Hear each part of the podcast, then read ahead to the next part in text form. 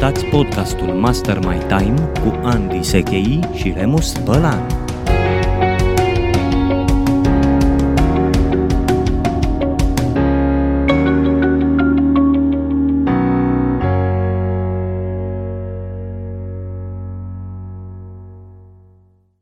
Bun găsit, dragi prieteni! Sunt Andy Sechei și împreună cu Remus Bălan ne aflăm la un nou episod, un episod special, un episod uh, dedicat situației pe care o traversăm în această perioadă de carantină, de izolare și în care provocările pe care le avem ne determină să ne ocupăm astăzi de viața în noile condiții. Bine te-am regăsit, Remus! Bună ziua, Andy! Bună ziua tuturor! Într-adevăr, un episod special dictat de condițiile pe care le traversăm uh, uh, datorate sau din cauza, de fapt, uh, acestei pandemii, coronavirus, a faptului că stăm acasă, de altfel, cred că se și aude că registrăm prin Zoom și nu mai suntem față în față. Și, Andy, îți propun astăzi să, să discutăm un pic despre timp uh, prin prisma faptului că până acum noi am avut uh, o mulțime de lucruri de făcut și nu am avut foarte mult timp. De acum încolo avem, uh, cel puțin pentru o perioadă, avem destul timp și nu mai știm ce să facem. Și provocarea ar fi să vedem ce obiceiuri am putea să ne implementăm noi în cele șase arii ale vieții, cele șase arii principale, pe termen scurt și pe termen lung. Ce, ce părere ai? Cel puțin teoretic, nu uh Uh, nu știm ce să facem cu timpul. Practic, da. Uh, există, în opinia mea, riscul de a aluneca în obiceiuri proaste uh-huh. și oportunitatea de a instala și crea obiceiuri bune. Și, uh, practic, timpul, așa cum noi am mai discutat, Remus, este o structură. Timpul este o modalitate prin care oamenii își structurează viața. La fel cum și spațiul este o structură. Pentru da. spațiu da. avem dulapuri, în care avem sertare și spunem ăsta este pentru lenjerie, ăsta este pentru prosoape și așa mai departe. pentru timp ar trebui să procedăm la fel dacă vrem să traversăm cu capul pe umeri și întregi la cap această perioadă. Pentru că unul dintre cele mai mari riscuri pe care le văd în legătură cu acest nou context e faptul că oamenii se alienează mental, nu doar uh, da. fizic. Și uh, asta din cauza că noi ne extragem energia prin interacțiuni sociale și odată ce acestea dispar, avem nevoie de acea, acea energie să fie suplimentată de undeva. Da. În încercarea de a o suplimenta, uh, riscăm să alunecăm în uh, binging pe Netflix, în polemici fără bază cu partenerii de viață, în uh, stări emoționale nu neapărat uh, potrivite și așa mai departe. Și atunci scopul acestui material pe care îl facem împreună acum, Remus, este să adauge structură, să dea uh, structură și sens unei activități în constrângere ca cea pe care o parcurgem acum.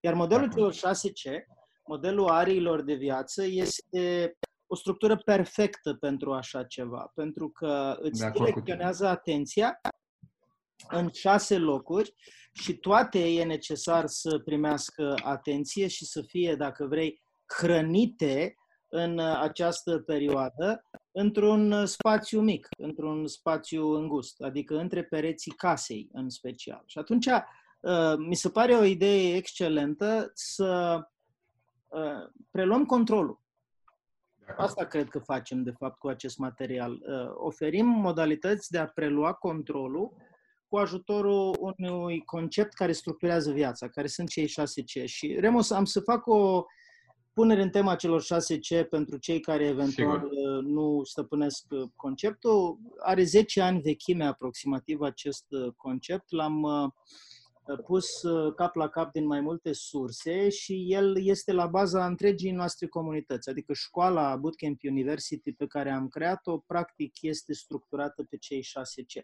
Cei 6C uh, e un concept care spune așa, că sunt șase arii de viață, toate cele șase arii de viață sunt importante, iar oamenii care reușesc să uh, obțină un grad de satisfacție suficient pe fiecare din cei șase C sunt oamenii fericiți. Cei care obțin satisfacție pe 2, 3 sau 4 din cei șase C în detrimentul uh, altor 2, 3 sau 4 C, uh, practic fiind în concurență cu ei înșiși, pot ajunge să aibă succes din perspectivă socială, așa cum e interpretat din exterior, dar nu se vor simți împliniți, nu vor duce o viață împlinitoare.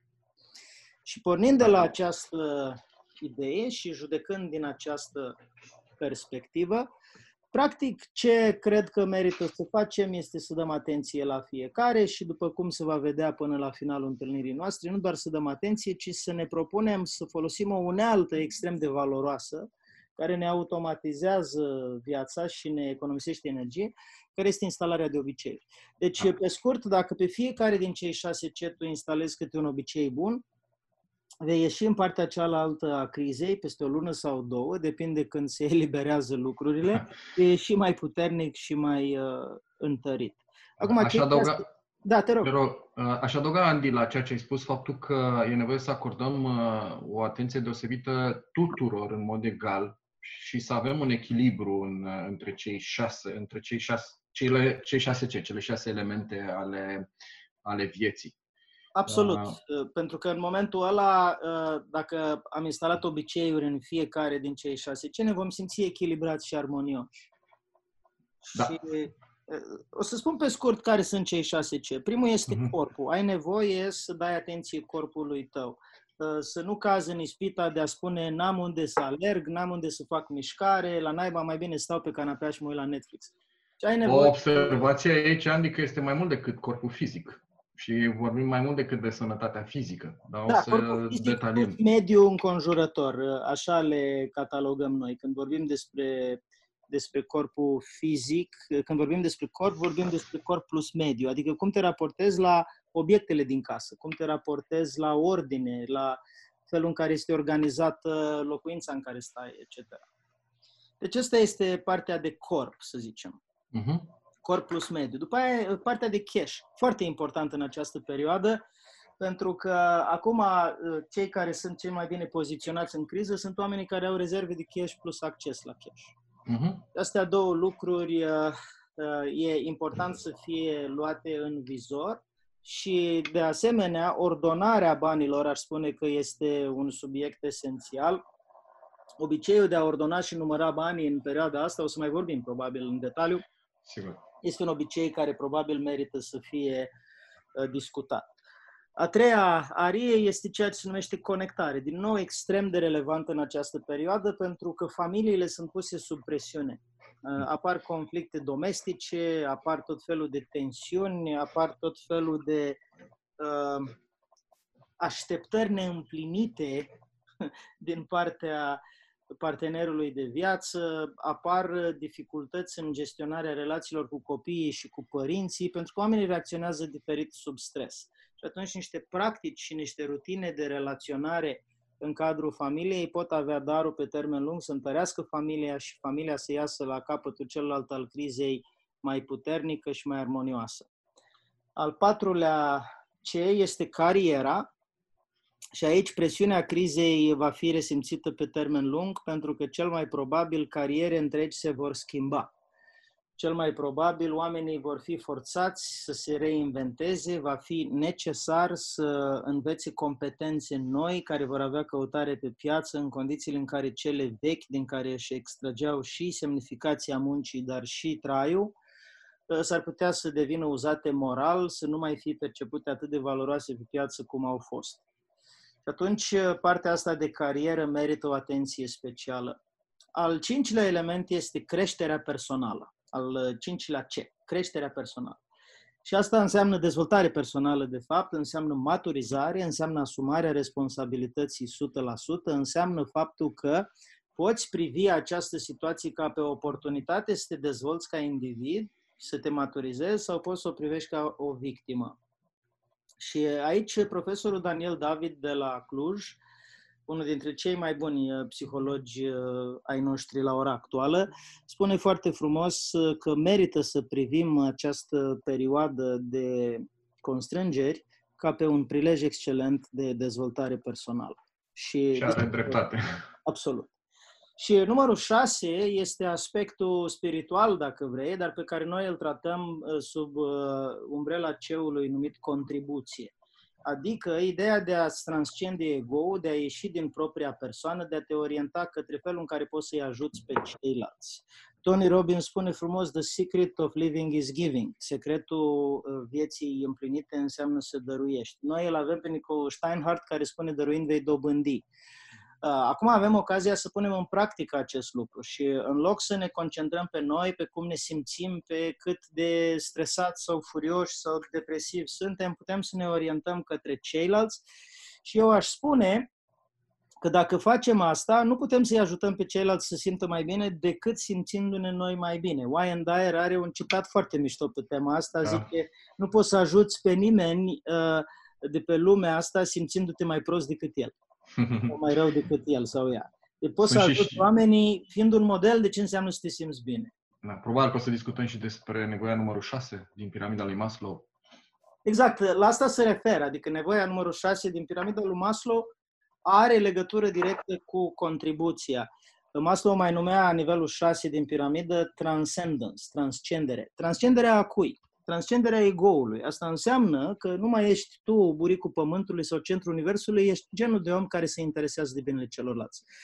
Și asta a fost, Remus, trecerea în revistă. Da. Eu vreau să-ți mulțumesc ție pentru că ai venit cu această idee de a face acest uh, material pe baza celor 6C. Uh, Mare drag. Uh, mi se pare o idee excelentă. Pe măsură ce vorbeam mai devreme, mi-am dat seama cât de relevant e fiecare într-o astfel de da. situație. Da. E fascinant cum uh, uh, când se schimbă contextul, se schimbă perspectiva și mărturisesc că până acum nu am uh, predat sau nu am vorbit despre cei șase ce în context de criză, așa că mi se pare o oportunitate minunată. Aș vrea să aud comentariile tale, Remus, și să spui de asemenea care e viziunea ta vis-a-vis de cei șase ce în criză și după aia mă gândesc că o să-i luăm pe rând și o să-i dezbatem. Sigur. Am să fiu uh, scurt. În primul și în primul rând uh, am privit cu mare plăcere faptul că ei ordonat exact la fel cum i-am ordonat și eu și mm. asta vine cumva uh, la nivel de prioritizare, cum am perceput eu, pe ce ar trebui să ne focalizăm întâi în pasul 2, pasul 3, pasul 4, pentru a le pune în ordine cu ceea ce spuneam mai devreme, cu observația pe care o, o spuneam mai devreme, că să ajungem la un echilibru între toate cele șase aspecte. Mm. Însă, pe termen scurt, cred că este foarte important să începem cu partea de corp, de sănătate, pentru că atunci când avem sănătate putem să le punem pe toate celelalte în ordine. Dacă suferim, și mai ales acum, în perioada asta de criză a sănătății, Uh, toate celelalte se duc de râpă. De aceea, eu mă gândesc că ar fi bine să privim toate aspectele astea în două, sub două forme, și anume ce facem acum pe termen scurt, ce obicei sau uh, ce activități să executăm acum pentru a ne implementa niște obiceiuri care să aibă efect pe termen lung. Cred că aceasta este o abordare care cuprinde și conceptul 6C, pe care tu l-ai explicat foarte bine mai devreme, și poziționarea temporală, legătura cu timpul pe care îl avem la dispoziție, acum și în viitor. Și te rog, Andy, te rog. De fapt, de, de, de fapt, ăsta e subiectul podcastului nostru, nu? Adică, da, da, da. cred că cel mai mare serviciu pe care putem să-l aducem ca perspectivă celui care ne urmărește este uh, cum uh, privești uh, din perspectiva crizei timpul ca termen scurt da. și termen lung. Da. Și e greu să facem o predicție. Ce va fi după ce trece această criză sanitară? Ce va fi după ce va veni cu adevărat criza economică și după ce va trece? Însă putem să ne implementăm acum niște obiceiuri care să ne țină ca o plasă de salvare sau ca o umbrelă pentru perioada care vine. Pentru că, din punctul meu de vedere, sunt concret, sunt convins de fapt că o să aducem în discuție câteva lucruri care ne vor ajuta pe, pe și pe termen lung. Și mediu și lung, de fapt. Și îți propun, Andy, să, să începem cu corpul. Da, absolut. Înainte să începem, Remus, vreau să fac o um, cadrare, o precizare de tip umbrelă. Și anume, oamenii de succes în situații normale, uh, adică atunci când nu este criză, tind să aibă o perspectivă temporală lungă. Dar în situații de criză se inversează acest cadru mental. Sigur. Uh, Oamenii de succes tind să aibă o perspectivă de protecție pe termen scurt și acționează extrem de repede. Ai spus un cuvânt mare, protecție, pentru că cred că acesta este cuvântul cheie în perioada care vine. Cu siguranță asta e prioritatea, știi? Adică Uh-huh. uh, în momentul în care văd că vine un pericol, nu pot să spun, bă, stai un pic pericolule, uh, eu am o viziune pe termen lung, uh, nu mă deranja acum. Uh, uh, Nu mi-am terminat uh, scenariile pe Da, da. următorii 10 ani cu ce am de făcut. Vorbeam în, Da. episod, vorbeam în episodul anterior să facem ceea ce este esențial. Se pare că ceea ce este esențial s-a dat peste cap cu criza asta și a- acum ceea ce este esențial este fix această protecție. Eu am creat un mic uh, uh, concept în trei pași legat de cum să reacționez la criză Da. și uh, îi mai spun cei trei P uh, și anume prioritatea 1 este protecția, P1, protecția. Asigură-te că te-ai protejat suficient în raport cu toleranța ta la risc, a ta și a familiei tale. Adică puneți în cămară cât crezi că ai nevoie, asigură-ți cash-ul în măsura în care crezi că ai nevoie, pentru că ce se întâmplă în momentul în care ai făcut asta și nu mai ești stresat uh, sau uh, în stare de anxietate vis-a-vis de ce se întâmplă, po- Mhm. începi să poți gândi. Deci pasul 1 este depășit atunci când ți-ai asigurat un nivel de protecție suficient, dictat de toleranța ta la risc, care diferă de, Da. la, oameni, de la om la om. Pasul 2 este parteneriatul. Uită-te în jur și vezi care sunt oamenii cu care vrei să fii în barcă și împreună cu care să poți traversa această situație, pentru că este cunoscut faptul că oamenii când sunt împreună sunt mai puternici, se pot proteja reciproc, își pot ține spatele, cum se spune în popor. Da. Și atunci ăsta ar fi pasul 2. Dar atenție că e pasul 2. Da. Adică vine după ce ți-ai asigurat protecția. Și pasul 3 De este acord. potențial. În pasul 3, după ce te simți și protejat și uh, ai și parteneriat cu oameni uh, cu care poți traversa situația respectivă, pasul 3 te uiți la oportunități. Te uiți la ce e posibil, la cum poți să beneficiezi de situația asta, nu pe spinarea altcuiva, ci pur și simplu pentru că apar niște oportunități în mod uh, firesc atunci când uh, se schimbă ordinea mondială, să zicem. Și uh, cred că nu suntem încă în zona de potențial, sunt prea multe necunoscute. De acord. Suntem probabil în zona de protecție și poate un pic pe partea de parteneriat uh, în această perioadă, la final de martie, când uh, înregistrăm. Și atunci, hai să vorbim pe fiecare din cei șase C. Și tu ai Sigur. propus foarte bine să începem cu corpul. Și ar spune așa, pe termen scurt, cel mai important e să nu te îmbolnăvești. Deci, pe termen scurt, fă ceea ce ține de tine, asigură-ți protecția, să nu te îmbolnăvești și să nu transmiți mai departe virusul care circulă. Iar pe termen lung, puneți întrebarea care sunt obiceiurile pe care ar merita să le instalezi. Pentru că, vezi, aici ai un uh, subiect foarte interesant, Remus, și anume faptul că în momentul de față, uh, noi avem la dispoziție una sau două luni în care Așa. putem zilnic să facem câte ceva și din punct de vedere psihologic este cam timpul necesar pentru a instala un obicei simplu. Simplu, da, da. Un micro obicei obicei. simplu, un obicei da, da. zilnic simplu, de genul fac uh, flotări în fiecare zi sau fac scări în fiecare zi, că acum e foarte uh, potrivit uh, acest tip de obicei. Uh, eu nu mai merg cu liftul de vreo lună de zile, urc pe scări, stau la etajul 5, când uh, Da, da. ieșeam afară, că nu mai ies de vreo, două, vreo săptămână, două, Mhm. Uh, când mergeam să fac aprovizionarea, uh, urcam pe scări. Acum pot să fac scări, pur și simplu ies din casă și urc de câteva ori uh, scările, în sus și în jos.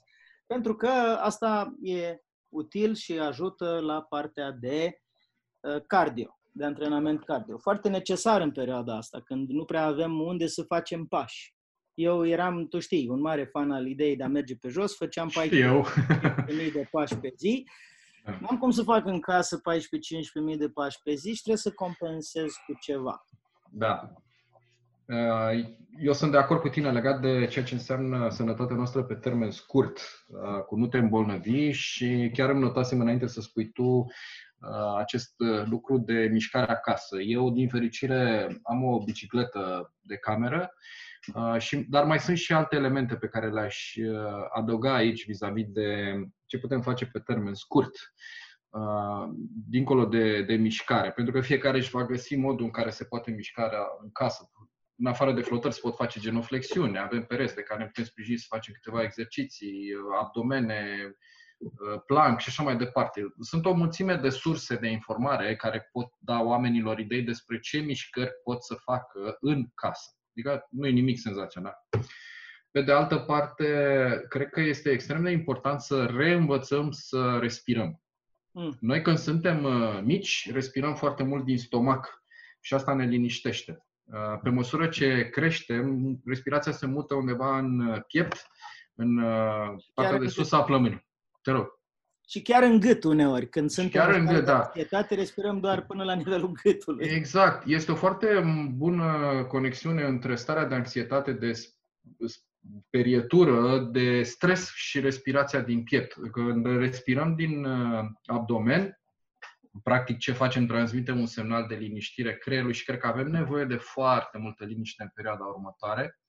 Uh, stresul mai are un efect și anume atacă sistemul imunitar, pentru că se comandă uh, eliberarea hormonului cortizol, care, printre altele, taie energia alocată sistemului imunitar, iar noi avem nevoie să fim sănătoși.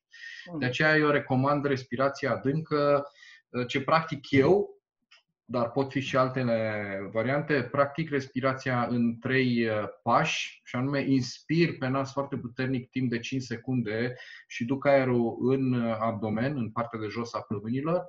Țin aerul 5 secunde, după care îl expir timp de 5 secunde pe gură până îl scot tot aerul din plămâni. Și fac treaba asta de 5 ori, de 2 sau de 3 ori pe zi. Uh-huh. Da, eu am ah. văzut asta în California, acolo îi se spunea da. respirația pătrată. În urmă cu 20 de ani am învățat. Cum? Respirația pătrată? Respirația pătrată sau pătratică, în sensul în care uh, inspiri forțat, ții aerul aceeași durată, după aia expiri aceeași durată și după aia ții din nou, adică fără aer, fără aer și Bun, se reia da. ciclu. O să adaug și eu acest al patrulea element. Mersi frumos. Uh-huh. Și, într-adevăr, ceea ce face uh, este că îți activează pompa de limfă. Deci uh-huh. sistemul tău limfatic uh, nu este activat cu un organ așa cum este activat sângele. Sistemul sanguin este activat de către inimă. Da. Sistemul limfatic este activat de către diafragmă. Problema este că numai când respiri în maniera asta, hai să zicem, ușor forțată, diafragma are putere și are presiune ca să împingă limfa, să mobilizeze limfa da. în organism, ca să-și facă misiunea de curățare pe care o are și implicit să afecteze pozitiv sistemul tău imunitar, uh-huh. în eliminarea toxinelor. Da, da, da. Ceea și... ce într-o etapă în care suntem foarte sedentari este ultra important. Da, da, da, da. Asta adăugată la ceea ce spuneam mai devreme, faptul că atunci când suntem uh, în afara zonei de stres, sistemul imunitar este activ uh-huh. și ne ajută. Uh, tot legat de partea asta de, de corp, ce mai practic eu acum și recomand este să mâncăm sănătos și anume lucruri de vitamina, vitamina C, zinc. Uh, eu mănânc multe verdețuri acum, spanac, apio, uh, fac diverse shake-uri și sunt uh, foarte bune pentru că ne dau nutrienți. Uh-huh. Am eliminat carbohidrații și lucruri de genul ăsta. Acum fiecare știe mai bine ce, ce îi se potrivește, însă câteva lucruri sunt esențiale pentru toți. Da, două reguli simple, Remus, în ceea ce mă privește, sunt așa. Dimineața la trezire o jumătate de litru de apă, apă. terabil călduță cu câteva picături de lămâie este da. un obicei foarte sănătos de instalat, pentru că cel practic și eu. pe parcursul unei zile, ești dimineața la trezire, ești după 8 ore, să zicem, în care nu te-ai hidratat. Din potriva, ai pierdut uh, lichide prin transpirație. Sigur. Și atunci, uh, asta mi se pare foarte important uh, și simplu de implementat. Al doilea lucru este că am regula unei salate pe zi, și regula uh, procentului de verdeață din farfurie, care ar trebui uh-huh. să depășească 50%. Deci, vizual, mă uit la farfurie și ar trebui ca peste 50% din farfurie să fie verde, să da. fie verdeață, să fie hrană vie. Și astea sunt câteva elemente legate de nutriție care sunt extraordinar de simple. N-ai nevoie de un nutriționist uh, care să-ți explice cum să numeri calorii, pur și simplu poți să le adaugi în viața ta și să le folosești uh, în continuare. Și da. Uh, aș avea un comentariu aici, Remus, pentru că noi avem bootcamp-ul Fit Masterclass, în care uh-huh. ne mhm. ocupăm de treaba asta și una din regulile de bază acolo este principiul celor trei factori pentru a crește cantitatea de energie. Și cei trei factori sunt mișcarea, mâncarea și odihna. Noi am vorbit un pic despre mișcare, despre faptul că putem instala o rutină de uh, mișcare, da. e ea cardio sau de forță și poate ar merita să adăugăm că și stretching-ul este foarte important în această Da, da, de acord. Poți să fac aici o paranteză? Te rog. Te rog, înainte de a trece la, la odihnă, de fapt două paranteze. Una, în completarea uh, a ceea ce spuneai tu mai devreme de Uh, mâncare, hidratarea pe parcursul zilei, pentru că avem nevoie să eliminăm toxine din corp acum. Uh-huh. Și legat de, de stretching, uh, avem tendința de a sta uh, mult jos acum. Și înainte aveam, dar acum poate mai mult decât oricând, pentru că stăm în casă. Și stretching-ul ne ajută să întindem corpul în direcția opusă în care noi stăm de regulă pe canapea, fotoliu sau în pat sau la birou. Absolut, da. Deci, eh, dacă ne referim la mișcare ca un rezumat, atunci ceva de forță pentru musculatură, ceva eh, de tip scări sau bandă sau bicicletă pentru cardio și stretching. Astea trei elemente mm-hmm. împreună produc efect sinergic, adică să ajute reciproc. După aia, dacă ne referim la eh, partea de odihnă, aș spune că trebuie să controlez ora de culcare, și asta este provocarea mea în acest moment. Provocarea principală pe care mi-o dau este cum controlez ora de culcare, cum fac să mă culc la aceeași oră și uh, eventual să-mi dau timp de somn cât am nevoie, nu cu ceasul la ora 5, la ora 6 să mă trezesc, pentru că e important să las organismul să-și găsească ritmul său în această perioadă. Deci asta la odihnă. După aia, o rutină de meditație, care poate să fie 5-7 minute pe zi, tot este mult mai bine decât deloc. Adică pur și da. simplu să da, stau da, da. în liniște, în contemplație. Eu leg uh, partea asta de meditație, Andy, cu ce spuneam mai devreme legat de respirație. Pentru da, că mă așez într-o poziție care uh, e potrivită pentru meditație și mă concentrez pe respirație. Și spuneam că fac uh, 5 serii, dar uneori mă duc la mai mult de 5 serii pentru că simt că mă cuprinde liniștea. Uh-huh. Și e o formă de meditație simplă, foarte simplă. Este ultima carte a lui Ryan Holiday, care este strict pe subiectul ăsta, se numește Silence is the Key. Da, da. Liniștea este cheia. El a mai scris o carte bună, Ego is the Enemy. A Silence is the Key e ultima lui carte, a apărut acum o lună. Da, da, da. Și uh, are o mulțime mare, mare de exemple uh, cât de, cât de benefic este acest uh, aspect. Și mai recomand ceva, mai ales dacă stai la bloc, uh, uită-te pe geam uh, cât de departe poți. Nu toată lumea poate, pentru că unii au uh, geamurile alt bloc. în alt bloc. Dar, nu știu, urcă-te pe bloc. Uită-te în zare. Poți să te uiți în sus, Andy, că cerul este sus. Uite la cer, da. Contemplă, da. contemplă depărtarea, pentru că altfel vei avea tendința să-ți îngustezi orizontul și Uh, este o formă de meditație și contemplație care e, e necesară. Uh, și aș mai adăuga... Într-un, un pic, într-un anumit Te sens, în, îndepărtarea asta de ceilalți poate fi ca o invitație să ne apropiem de noi înșine. Dar când ne apropiem de noi înșine, e important să ne proiectăm în viitor, pentru că asta ne dă speranță. Da, da. Să ne dă percepția că există un viitor, că uh, viitorul ne-l facem și pentru asta trebuie să ne dăm voie să visăm, să contemplăm unde vom fi peste 2 ani, 3 ani, 5 ani. Iar dacă defocalizezi privirea și te uiți la cer, ă, îți ajuți sistemul nervos să gândească în scenariu pozitiv. Orientarea privirii la 20 de grade în sus, defocalizarea privirii, o poziție relaxată, uitându-te la cer, te ajută fiziologic să fii optimist și să creezi scenarii optimiste în legătură cu viitorul tău, al familiei tale, al omenirii și așa mai departe. Deci astea sunt niște elemente validate științific care Sigur. te pot ajuta să îți liniștești mintea, să te odihnești și dincolo de somn. Da. Aș adăuga faptul că avem nevoie de aer curat în perioada asta mai mult decât înainte, pentru că stăm foarte mult într-un mediu închis și am citit destul de mult pe subiectul acesta pentru că m-am gândit cu teamă la și dacă virusul intră în casă. Uh, tot ce am citit pe tema asta, scrise articole de oameni uh, avizați și din România și de afară, spun că putem să deschidem liniștiți uh, geamul, mai ales acum când s-a redus circulația mașinilor pe străzi și aerul nu mai este atât de poluat. Mm-hmm. Da, foarte da. bună observație și aerisirea spun medicii că ajută ca virusul să nu stea în suspensie în, în încăpere și să-l uh, inspir din nou în ideea în care ar ajunge cumva. Da, da acolo. Da. Bun, deci A, asta, asta Sigur, legat de curățenie, de spălat pe mâini și asta, nu cred că are sens să insistăm pentru că deja se discută foarte mult. Noi am discutat de alte lucruri, obiceiuri pe care să, noi pe care să le adăugăm, lucruri care ați văzut că durează foarte puțin în sine, dar au un efect foarte mare, atât pe termen scurt, dar mai ales pe termen lung. Perfect. Acum, uh, Remu, îți propun să trecem la cash.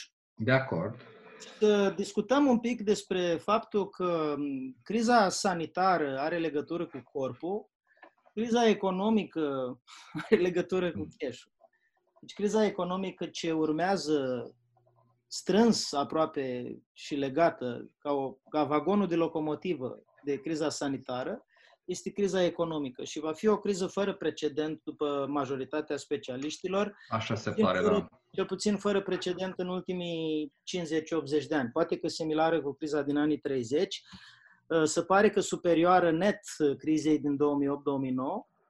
Uh, o criză cu scăderi de zeci de procente în multe industrii și atunci, uh, fiind și o criză de cerere și ofertă, Adică nici nu va mai exista aceeași cerere, dar nici ofertă pentru că forța de producție nu va mai fi la fel de mare.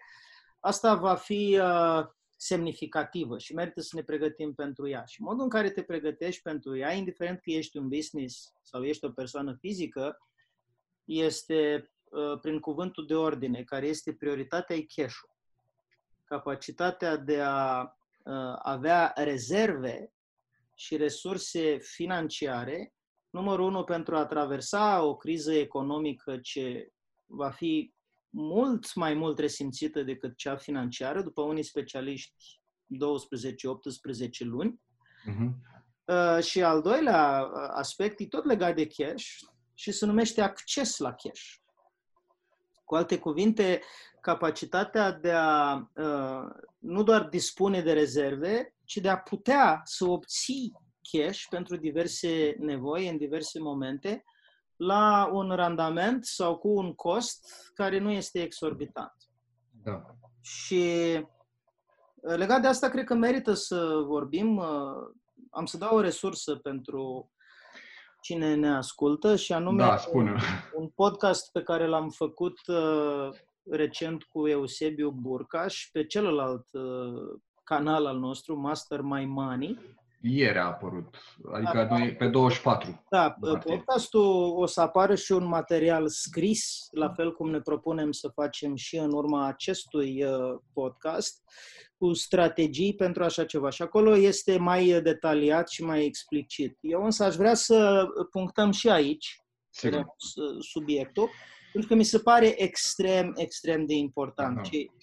eu am două comentarii și le aștept și pe ale tale imediat da. Uh, după că mi se pare că viziunea noastră poate fi complementară cu ce am făcut uh, cu Sebi. Uh-huh. Comentariile mele sunt așa. Numărul 1. Dacă ai rezerve de cash, nu toată lumea are. Dar dacă ai rezerve de, uh, de cash, prezervă-le. Cu alte cuvinte, fă un scenariu mai curând pesimist, împarte banii uh, care să-ți ajungă un număr cât mai mare de zile. Aici mi-aduc aminte de filmul Marțianu, da. în care, dacă ne aducem aminte, sunt niște lecții bune acolo. Uh, personajul principal avea cartofi pe care îi uh, cultiva și practic își făcea pe fiecare zi porții ca să vadă câte zile îi ajung cartofii, hrană de supraviețuire. Dacă ești uh, o persoană fizică sau antreprenor, cartofii tăi în metafora asta reprezintă nevoia de cash, porția de cash uh, zilnică care te ajută să-ți întreții, hai să zicem, sistemele vitale din business sau din familie, din locuință. Una dintre ele e internetul acum, se pare că a coborât pe da. lui Maslow foarte jos. Foarte jos, da. Dar uh, uh, e important să știi că poți să-ți plătești uh, internetul, lumina și așa mai departe un număr cât mai mare de luni. Aha. De ce? Pentru că din punct de vedere psihologic, asta îți dă un confort care îți permite să gândești creativ. Am spus de multe ori lucrul ăsta și cred că merită repetat. Oamenii nu pot gândi creativ din frică. Nu poți veni cu soluții inovative, nu poți învăța lucruri noi care să-ți deschidă noi orizonturi atunci când trăiești în frică. Și asta e primul meu comentariu.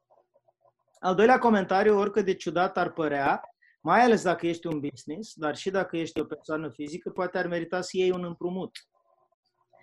De ce? Pentru că, așa cum spuneam și în podcastul celălalt, împreună cu Sebi, când iei un împrumut, îți verifici bonitatea, s-ar putea să fim în eroare mulți dintre noi vis-a-vis de optimismul pe care îl avem legat de mhm. cât cash avem și cât ne ajunge. Dar o bancă îți poate da un feedback din exterior vis-a-vis de ce înseamnă să iei un împrumut și ce bonitate ai. Și chiar dacă nu ajungi să iei împrumutul respectiv, poate nu-ți convin condițiile, să ă, faci o analiză împreună cu cineva din sistemul bancar, să putea să fie sănătos în această perioadă. Și asta e al doilea comentariu pe care vreau da. să fac și mai am unul. Uite că mi-a venit în al treilea. Și al treilea este, criza asta va trece cu siguranță.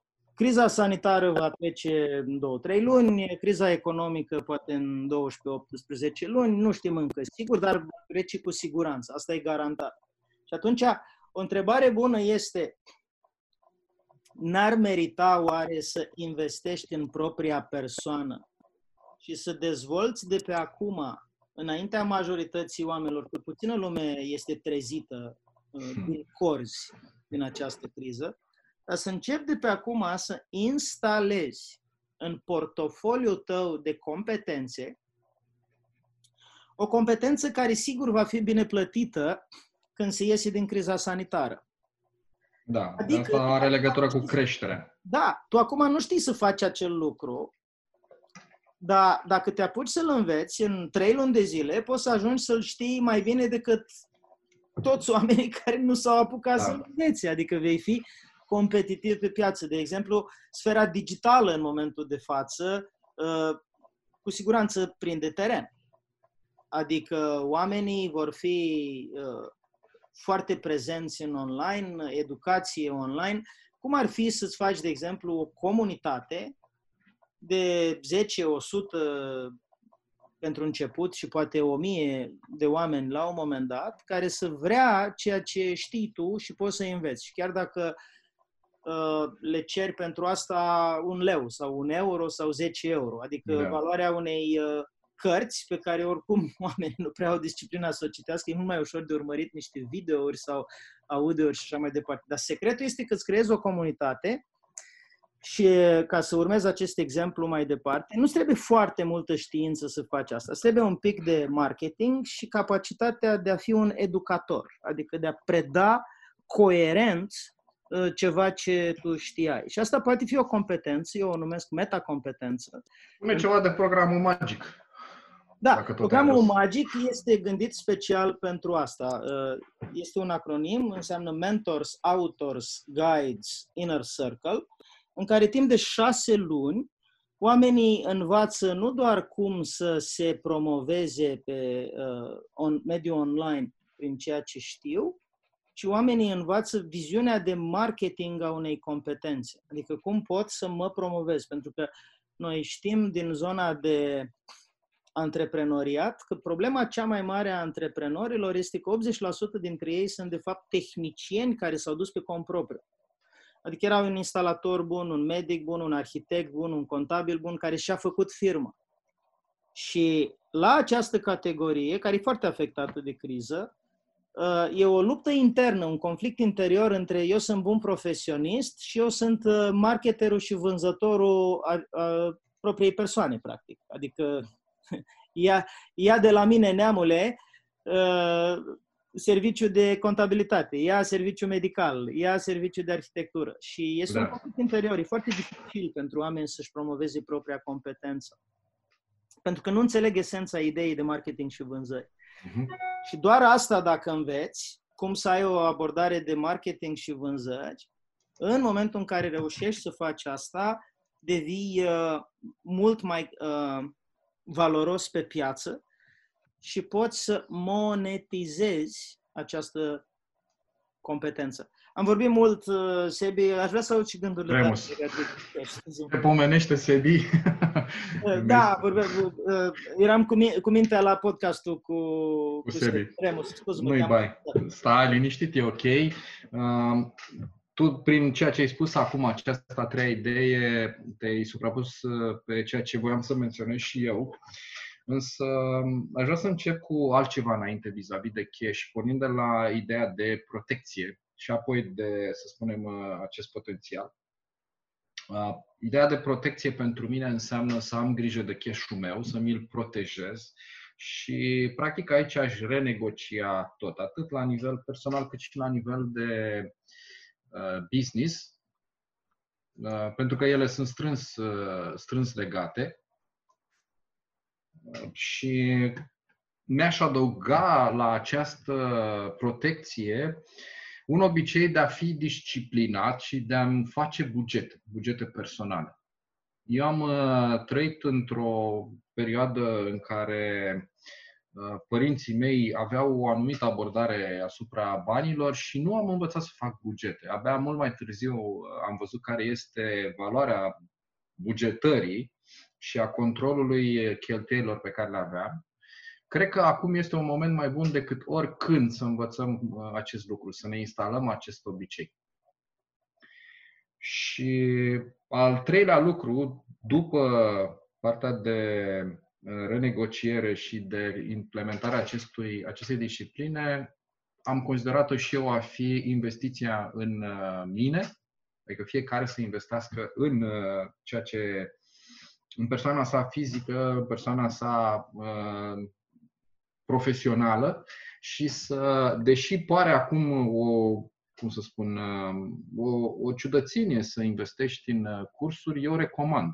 Uh, eu chiar mi-am creat un uh, buget pe care la loc acum pentru a mă pregăti anumite, uh, sub anumite aspecte care au legătură cu partea mea profesională, practic, competențele pe care le vreau să mi le dezvolt pentru viitor.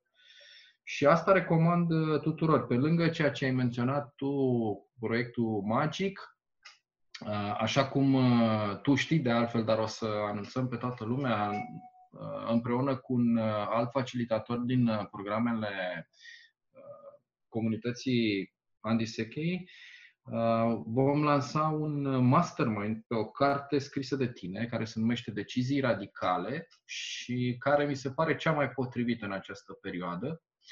Facem practic o trecere prin acești 6C și lucrăm în regim de mastermind pentru identificarea deciziilor cele mai potrivite uh, la nivel personal și profesional. Mm-hmm. Și o să dăm uh, publicității în curând acest, uh, acest uh, proiect.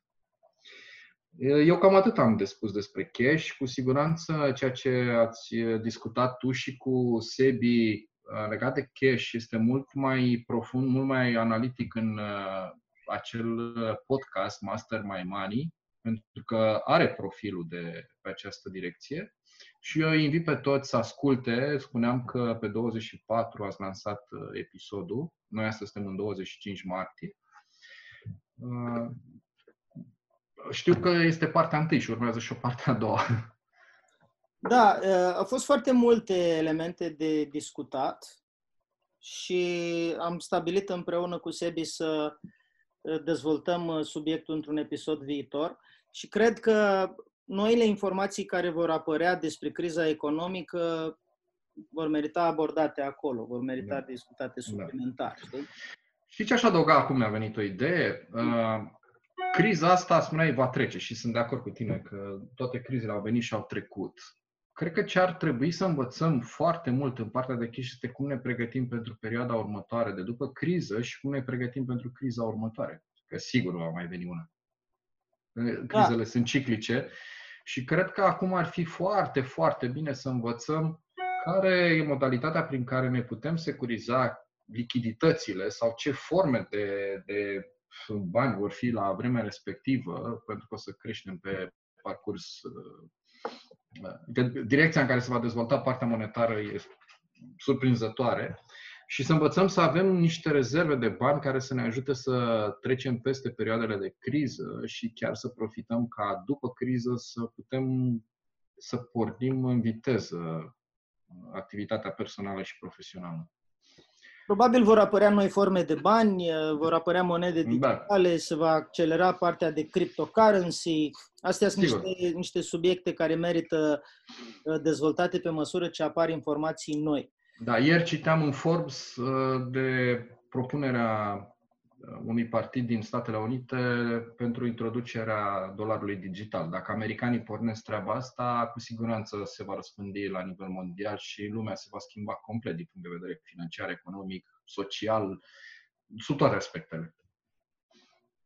Dar indiferent de forma banilor, uh, cred că ar fi bine să ne implementăm câteva obiceiuri sau un obicei, de fapt, de a cheltui uh, cu discernământ, de a ne salva bani, de a economisi, de a investi. De altfel, uh, foarte multe lucruri voi le discutați în uh, Master My Money și de, și de altfel și în programul Money Masterclass pe care tu îl organizezi, vedem acum cu actualele condiții când va fi.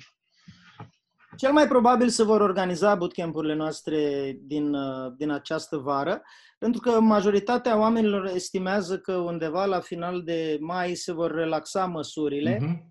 Sperăm că vor apărea inclusiv uh, tratamente mult mai performante care să uh, elimine din această anxietate vis-a-vis de aoleu, mă infectez și așa mai departe. Până la urmă, important e să înțelegem că oamenii care au sistem imunitar bun și o vârstă sub 65 de ani sunt uh, destul de safe. Nu cred că e cazul să ne blocăm cu totul închiși, uh, nu în casă, ci în baie, știi? Și să nu mai ieșim, să ducem gunoiul, să nu exagerăm. Însă, în această perioadă, în continuare, probabil până la final de mai, este important să menținem uh, restricțiile. Și am motive să cred că ele se vor relaxa după acea perioadă. Deci se vor putea relua evenimentele, poate nu cu uh, mii de oameni, dar evenimente cu zeci, uh, probabil că se vor putea uh, relua, pentru că economia are nevoie să se miște de asemenea și să înceapă să se dezmorțească nițel după această criză. Da, da. Cine sunt eu? Cine sunt eu ca să fiu puternic, frumos, deștept, uh, extraordinar? O întrebare mai bună ar fi, cine ești tu ca să nu fii toate astea? Ești fiul divinității. Faptul că te micșorezi nu va schimba lumea nu ajută pe nimeni și la nimic să te faci mic pentru ca ceilalți să nu se simtă slabi în prezența ta. Când strălucești, oferi în mod inconștient permisiune celor din jurul tău să facă la fel.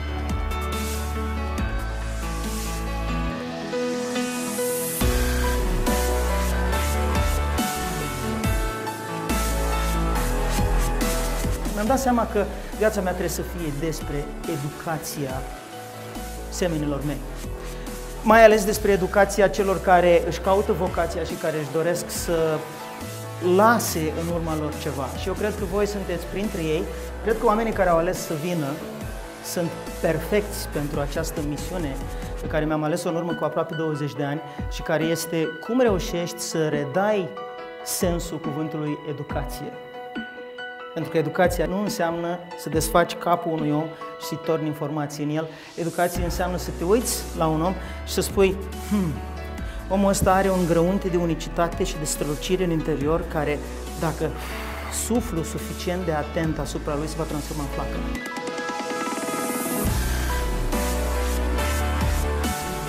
Dar dacă simțiți la un anumit moment că această comunitate în care ne-ați văzut, cum ne manifestăm, e pentru voi, vă așteptăm cu drag în ea.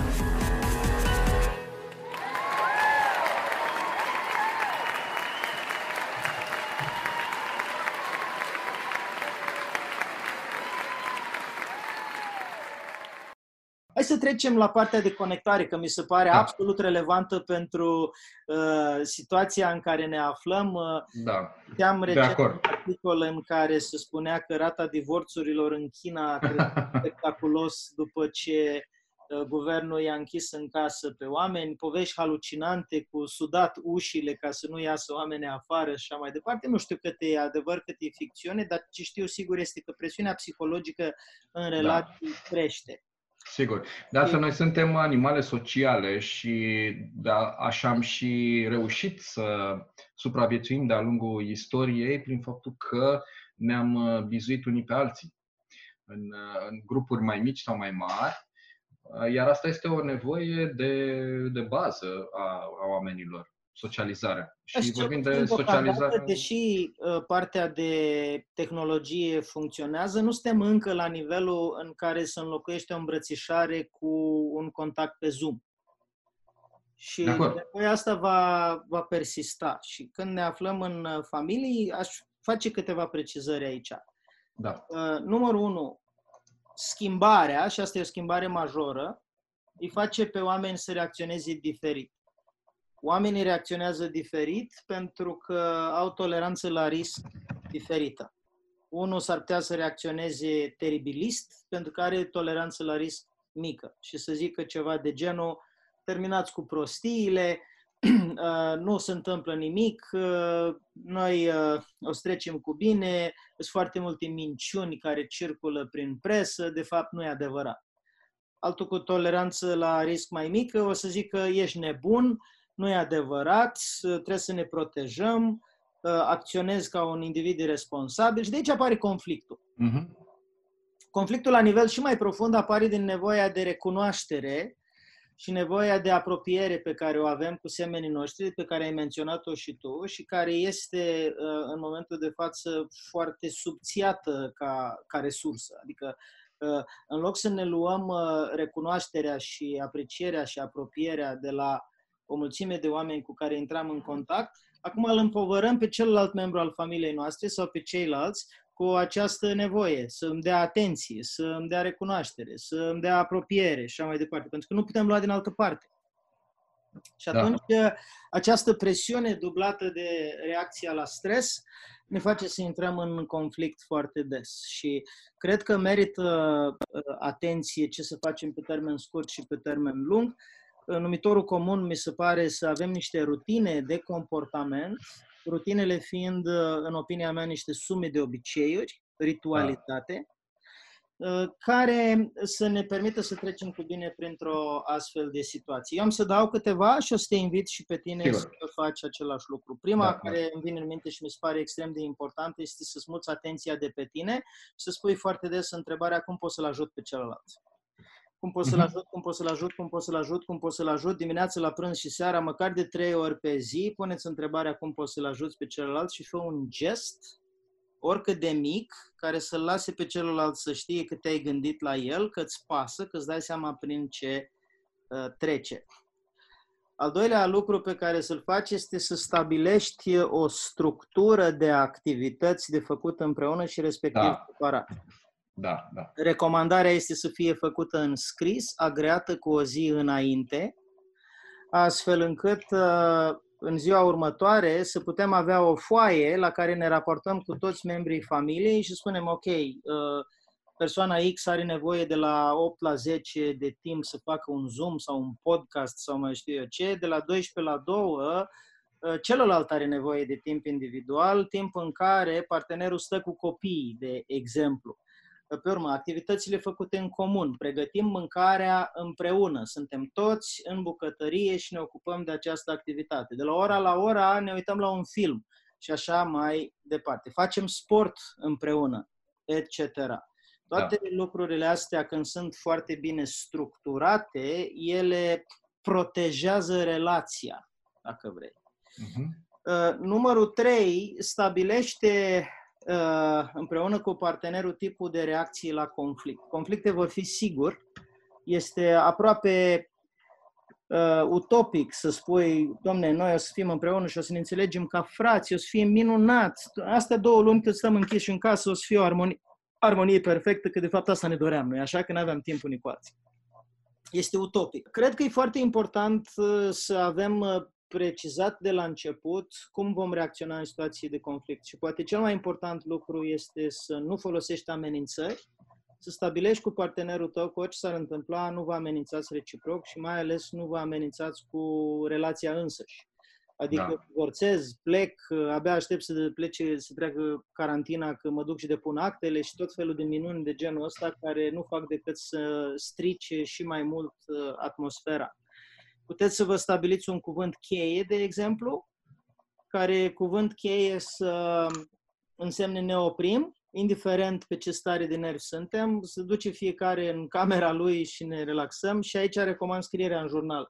Da. Este o tehnică pe care am prins-o în uh, produsul ăsta pe care l-am lansat de curând în jurnalul Devenirii, tehnica scrisului expresiv care cuplată cu scrierea de recunoștințe face minuni în ceea ce privește uh, descărcarea emoțională, astfel încât să poți să o iei de la capăt de pe un teren mai bun da. da. în uh, relație. Care Când să spui fie... de creșterea, de eliberarea asta emoțională, pe de o parte să scrii ce vine în uh, starea asta de nervi, să spun, ca să te eliberezi, după care să aduci acea scriere de recunoștință, adică ce apreciezi la celălalt, ca să repui relația pe un uh, nivel pozitiv. Înțeleg că asta, la asta te referi. Absolut, da. La, la asta mă refer și uh-huh. scrisul de mână este demonstrat științific că nu doar te ajută să te descarci, dar dacă îl orientezi pe pozitiv, cu recunoștință și apreciere, crește nivelul de optimism. Da, da, da. Asta e foarte important în Sigur. perioada asta. Da. Adi, față de ce ai spus tu legat de relația în interiorul familiei, aș adăuga un singur lucru, pentru că rezonez foarte mult cu ce ai spus tu, și anume aș pune nevoia de varietate peste tot ce ai spus tu. Vom avea tendința să ne plictisim în perioada asta, pentru că stăm închiși între patru pereți uh, și lucrurile se întâmplă în modul repetitiv. Și atunci uh, aș adăuga o chestiune de genul, hai să vedem ce putem învăța împreună. O chestie nouă, un joc nou, uh, o idee nouă, orice. Pentru că fapt, uh, partea asta de, de învățare ne, ne, cum să spun, aduce ceva nou în viața noastră și ne satisface această, această nevoie de, de varietate. Și dacă o faci împreună cu altcineva, apare și uh, elementul de potențare reciprocă. Iar când te potențezi reciproc, ai din start un uh, sentiment de recunoștință față de celălalt, chiar dacă nu îl conștientizezi. El există în tine. Absolut, chiar ieri uh, mă gândeam, apropo de asta, Chiar ieri mă gândeam, am downloadat o, un curs gratuit de tango. Oh. Am văzut că este așa ceva oferit gratuit în perioada asta. Zic, ce interesant ar fi să iau niște lecții online de tango cu soția mea și în felul ăsta să uh, și învățăm ceva nou și să ne și bucurăm împreună de experiență. Și apare și partea de corp. Uh, da, e implicat. Da. apropo, ăsta e un element important de precis. Atingerea nu este, nu este... Am două comentarii aici. Numărul da. unu, uh, nu este obligatoriu să instalezi câte un obicei pe fiecare din cei 6C. Da, Ce poți să faci este combinație. să instalezi un obicei care acoperă mai mulți uh, C. Și uh, comentariul numărul 2 este un balans permanent între ce rămâne la fel și ce se schimbă. Da. Asta merită observat că psihologic e foarte relevant. Mhm. Dacă ne ocupăm de protecție, vom vrea să instalăm niște rutine, niște structuri care să nu se schimbe, să rămână la fel. Mă Da. spăl pe mâini uh, tot timpul după ce intru în casă, mă dezinfectez, la fel, la fel, la fel. Dar asta poate Mhm. induce plictiseală. Mhm. Și atunci, în mod strategic, dacă inducem niște elemente de noutate, niște jocuri, ceva de descoperit, asta ne va putea ajuta Da. să ne menținem înteși la cap. Mhm. Când ai spus uh, de tango, mi-a venit în minte imediat și am și menționat cuvântul atingere. Este, avem nevoie de atingeri pentru a ne conecta cu ceilalți. Și cel mai ușor lucru pe care îl putem face împreună cu cei apropiați este să ne zâmbim și să ne atingem în mod uh, plăcut, să ne mângâiem, să... Știu că sună atât de banal, dar uh, lucrurile simple sunt cele care ne dau energie multă. E o întoarcere la origini, la baze, Da, da, da. de care multă lume are nevoie, mai ales într-o eră tehnologică în care suntem foarte uh, deconectați ca atenție de, de ceilalți. Andy, am vorbit despre conectarea cu cei apropiați. Cum facem cu conectarea cu ceilalți care sunt în afara familiei și care în această perioadă cel mai probabil sunt departe de noi? Uh, Dacă ne gândim la membrii ai familiei rude și așa mai departe, sigur că va trebui să ne folosim de tehnologie. Mhm. Uh, Aș zice să colecționezi amintiri, adică să faci niște poze frumoase cu membrii familiei, să le trimiți prin uh, internet uh, celorlalți.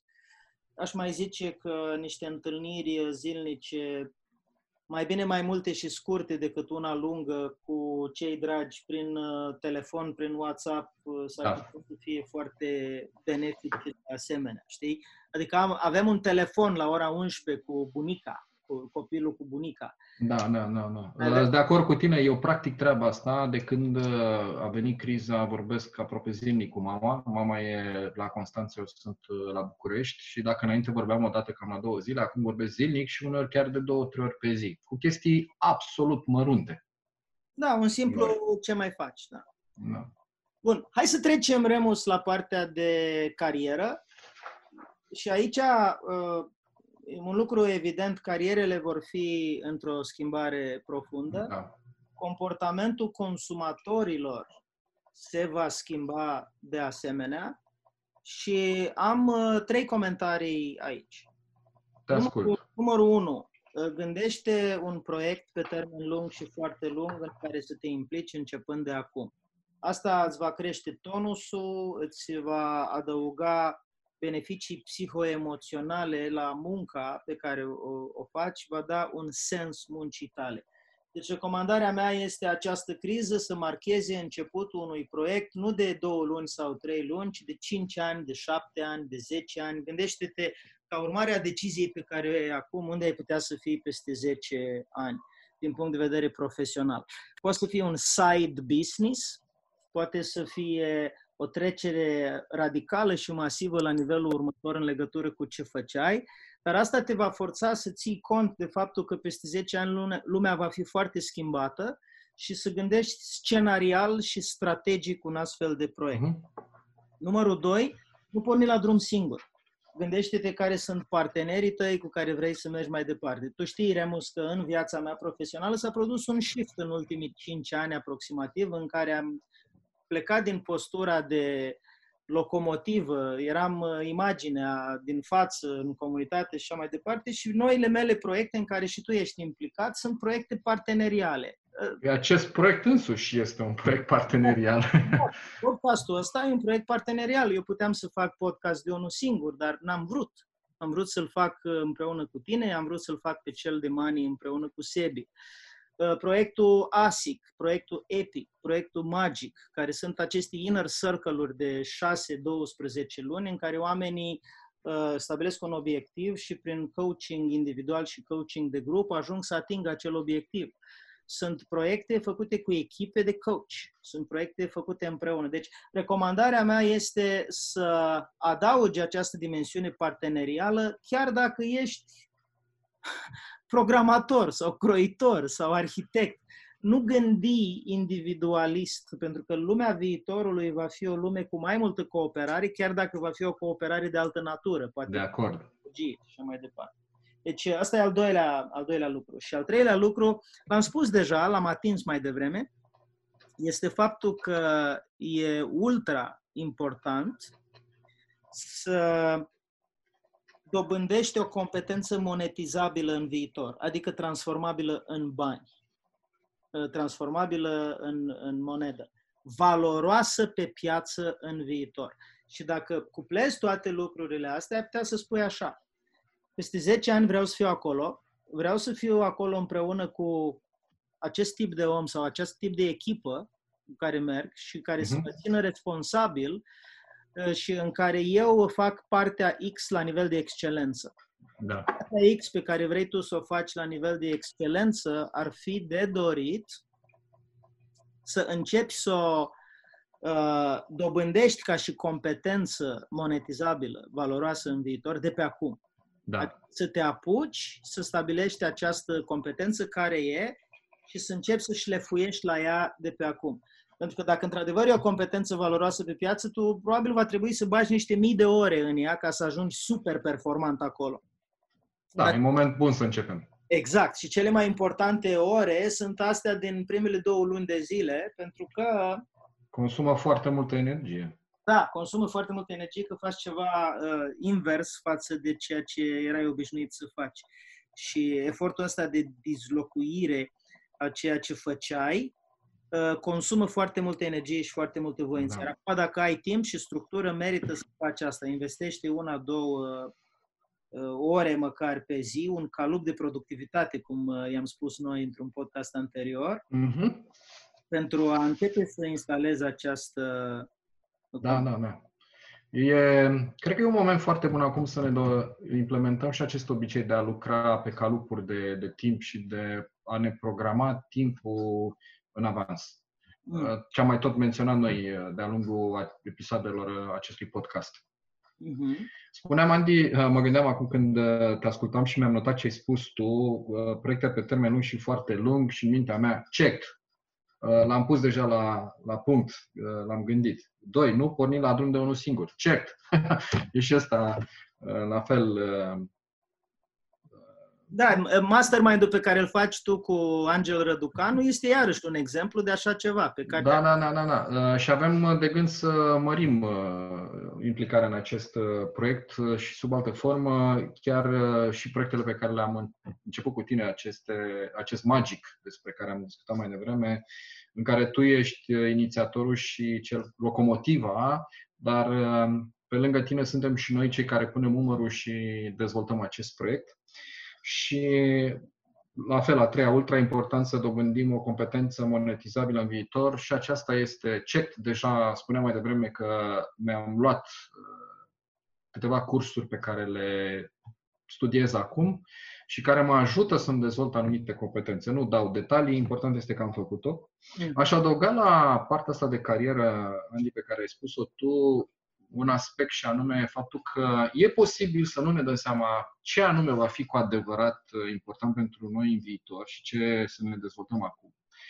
Uh, Și să, e posibil, zic, să ne facem un plan care nu va avea aplicabilitate 100% în viitor. Dar uh, răspunsul meu este și ce dacă. Exact. Pentru că planul este important, dar cred că mai important este, uh, mai important este această, acest concept de planificare. Faptul că am pornit tăvălugul acesta de a, de a uh, învăța ceva nou, ne creează un obicei și putem foarte mult ușor să schimbăm acasă dacă suntem în mers. Pe când dacă stăm pe loc, mie mi-a plăcut o chestiune pe care ai spus-o tu într-un uh, webinar uh, pe care noi l-am avut uh, acum câteva zile. Cel mai rău lucru pe care îl putem face acum este să nu facem nimic, să așteptăm. Pentru că e foarte greu să mișcăm uh, bolovanul ăsta după aceea. Mhm. Și de-aia, de-aia spun, uh, de fapt, Eisenhower spunea, în, în timp de război nu dau doi bani pe plan, dar dau toți banii pe planificare. Da. pentru că aia e valoroasă. Procesul de planificare Procesul. te pregătește. Este implementarea unui obicei, implementarea unui mod de a gândi, unui mod de a trăi.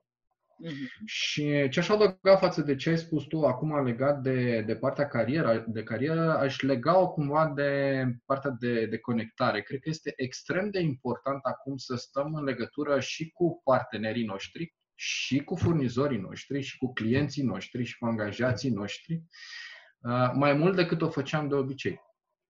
O, da. Uh, Tu știi, Remus, că fac live-uri în fiecare zi cu Da. comunitatea, sunt pe Zoom cu uh, membrii proiectelor în derulare. Bootcamp Da. la noi nu sunt doar o săptămână la munte în luna august. Ele sunt uh, proiecte care curg uh, 12 luni. Acele conferințe 6C care acum au fost amânate și probabil vor dobândi o dimensiune online de asemenea în Sigur. luna viitorului. Adică adaptarea este extrem, extrem de importantă. Da, da. Over communicate Da. ar fi termenul în limba engleză, supracomunicare. Um, Și eu am discuții zilnice cu, cu clienți. Uh, Ne ajutăm reciproc să trecem uh, nu numai la nivel uh, uh, fizic, și la, și la nivel emoțional. Uh, Și mi se pare că este o investiție extraordinară uh, în parteneriatele care vor urma. Pentru că oamenii vor rămâne aproape de cei cărora le pasă.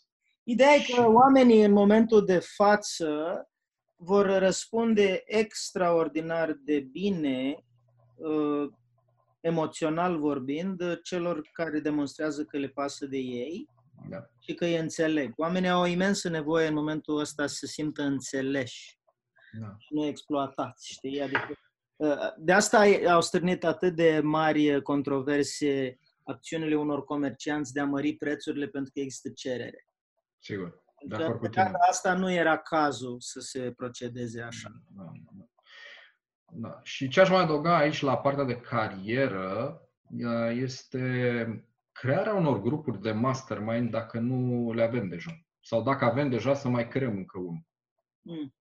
Pentru că în uh, partea de carieră, nu numai carieră, dar uh, spun aici pentru că dacă la nivel personal lucrurile sunt oarecum ușor de, mai ușor de gestionat pentru că îi avem alături și pe cei dragi, la partea de carieră suntem aproape singuri. Și făcând niște mastermind-uri cu parteneri bine aleși, mutându-ne online cu ele, uh, avem practic și suportul celorlalți. Iar aici creativitatea poate să ia uh, diverse forme. Poți să faci mastermind-uri cu antreprenori din aceeași branșă, poți să faci mastermind cu antreprenori din diverse branșe, poți să faci mastermind cu clienții, poți să faci mastermind cu furnizorii. Aș zice că poți să faci inclusiv mastermind profesional. Inclusiv profesional, da, da. Anume, Dacă tu ești uh, trainer, poți să faci un mastermind cu încă 5-6 traineri ca să Exact. best practice-uri. Da, da. Dacă ești muzician, cu muzicieni. Dacă ești arhitect, cu arhitect. Mhm. Super! Uh, Mi se pare o dimensiune excelentă asta și care va beneficia în uh, viitor de un mare uh, succes și o pârghie de creștere accelerată pentru cei care, uh, care fac asta, care aleg să facă asta din punct de vedere profesional. Sigur, și să rămânem cu acest obicei și pe viitor, pentru că nu poate să facă altceva decât să amplifice creșterea. Remus, trecând la zona de creștere, uh, al cincilea C, uh, uh, cred că e ușor de lucrat pe acest uh, domeniu, pentru că am De pus fapt, am și spus de câteva ori. am pus bazele cu ceilalți 4C. Mie mi se pare că sunt uh, trei lucruri de luat în calcul, din multe alte lucruri. M-aș uita la trei în primul rând. Numărul unu, cum îți aranjezi mintea, adică cum înveți. De unde te informezi, cum faci reality check, cum reziști să cazi pradă unor informații false care în perioada asta circulă pe toate drumurile, cum Da. îți ții mintea adaptabilă și nu rămâi rigid într-o decizie, ci accepti că dacă s-au schimbat datele din mediu, se va schimba și decizia. Uh, Citeam un uh, articol despre cum se adaptează liderii la criză și ce am reținut din acel articol de la Harvard e faptul că esențialul este să fii tot timpul conectat cu in- informație de calitate și să accepti Da. că decizia de ieri poate fi schimbată cu decizia de azi pentru că s-au schimbat datele. Deci, uh, un element este cum înveți. Cum înveți? Cum accelerezi uh, procesul ăsta de învățare, de a, de a te informa și de a interpreta date? Aici cititul ajută foarte mult pentru că cititul are ca uh, rezultat faptul că îți schimbă în mod flexibil perspectivele. Al doilea element pe care l-aș lua în calcul este să-ți rafinezi valorile. Puneți din nou întrebarea, care sunt valorile mele? E posibil ca la unii oameni acest șoc planetar să uh, genereze o schimbare chiar a ierarhiei valorilor. Estimarea mea e că sănătatea va deveni o valoare importantă mai sus în ierarhie pentru mulți oameni. Valorile se schimbă foarte greu în viața unui om. La 10-20 de ani să produc niște reierarhizări ale valorilor, dar convingerile se schimbă mult mai des. Se pot schimba da. într-o conversație, poți să-ți schimbă convingere. Valorile nu prea. Însă genul ăsta de șoc poate să genereze o schimbare a ierarhiei valorilor. În momentul în care ți se schimbă valorile, ți se schimbă deciziile, pentru că valorile sunt filtre decizionale. În momentul în care tu iei o decizie importantă, ă, decizia respectivă este dată de faptul că ea corespunde sistemului tău de valori, iar dacă nu corespunde, va avea consecințe foarte neplăcute pe termen lung, pentru că, așa cum spunea un prieten de-a meu, tu trăiești cu tine. Tu, tu, tu trebuie să trăiești cu tine 24 de ore din 24. Da, și da, al da. treilea lucru pe care l-aș sublinia legat de creștere personală este instalarea de obiceiuri noi și bune. Cred că dacă faci astea trei lucruri, numărul unu, ești atent la cum te informezi și cum înveți. Numărul doi, ești atent la care sunt de fapt criteriile tale decizionale, valorile tale. Uh, ce e pentru tine mai important? E mai importantă libertatea? E mai importantă siguranța? E mai importantă relaționarea, iubirea, servirea celorlalți, excelența, uh, etc și știi foarte bine care sunt valorile tale din top, o să-ți fie ușor să iei decizii pe termen lung. Și numărul 3, obiceiurile pe care le instalezi. De ce? Pentru că obiceiurile pe care le instalezi îți pun pe pilot automat performanța. Și în momentul ăla consum mai puțină energie și obții rezultate din ce în ce mai bune. Și, practic, astea trei lucruri le-aș lua în calcul. Uh-huh. Pentru mai multe detalii, cartea mea, Formula Măiestriei, exact subiectul ăsta îl, uh-huh. Îl tratează. Da, Dar astea da, sunt da. mele pe care avem, de fapt, pe Formula Maestrie avem un alt mastermind și eu aici la creștere am pus în mare cam aceleași lucruri și anume faptul că e un moment foarte bun să învățăm, odată să învățăm cum să învățăm și apropo de ceea ce uh, spuneam mai devreme că mi-am luat un curs. Uh, unul dintre cursuri este fix pe această temă, cu pot să citesc și să învăț mai repede și să-mi rămână mai multă informație. Hmm. Este despre mai, de, de pe Mind Valley, cumpărat cursul lui uh, Quick. Jim Quick, da. Da, da, da. Uh-huh. Uh, și apropo de, de citit uh, și uh, mastermind, mie mi se pare că partea asta de mastermind ajută extraordinar de mult, uh, motiv pentru care am și făcut discuția despre cititul cărții Decizii Radicale și transformarea sa într-un mastermind. Faptul că atunci când citești o carte, practic o înțelegi la nivelul paradigmelor proprii. Când uh, citești, când studiezi o carte împreună cu un grup de oameni, începi să vezi și alte puncte de vedere și asta te ajută să înveți accelerat. Și acoperă și această nevoie de creștere personală mai mult decât dacă citești singur. Legat de partea de rafinarea valorilor, eu am pus-o sub o altă formă și anume, poate este timpul acum să ne gândim un pic la re configurarea traseului vieții, prin identificarea viziunii, a misiunii noastre. Ce avem noi să facem pe termen lung și lucrurile sunt legate, de fapt, viziunea, misiunea vieții și împreună cu valorile personale sunt toate aspecte ale aceluiași lucru. Sunt trei elemente foarte strâns corelate între ele și uite că gândirea noastră este complementară. Mm-hmm. Uh, și legat de obiceiuri, de fapt, uh, asta este și tema generală a acestui uh, podcast. Eu aici la, la creștere personală nu aș avea de adăugat nimic în plus față de ceea ce ai spus tu și ceea ce am venit pe aici pe acolo să mai condimentez eu. Mi se pare foarte relevantă chestia cu misiunea personală. Tu știi că bootcamp-ul de self-mastery asta face, claritatea misiunii. Uh, mi se pare de asemenea că e o tranziție extraordinar de bună în al șaselea C, uh-huh. și anume la partea de contribuție. Și ești de acord să trecem la al șaselea C? Sigur că da, sigur că da. Eu aș vrea să, să-ți propun aici să începem uh, prin a ne prin a expune acel, uh, acea piramidă a nevoilor lui, lui Maslow, pentru că face o trecere, un soi de mini-recapitulare a ceea ce am discutat până acum și face tranziția către nevoia a șasea, aceea de a, tran- de a transcende și are legătură foarte mare cu, cu da, contribuția. Deci, Vrei tu să le explici pe scurt, Ani? Partea decizii radicale explică că cei șase C uh, sunt, de fapt, aproape perfect suprapuși pe cele șase nevoi umane um, și, practic, dacă ne referim la uh, nivelul 1 de jos în piramidă, este uh, nivelul de supraviețuire, cum ar veni. Asta înseamnă să mănânci, să bei, să ai adăpost, adică e foarte mult legat de corp.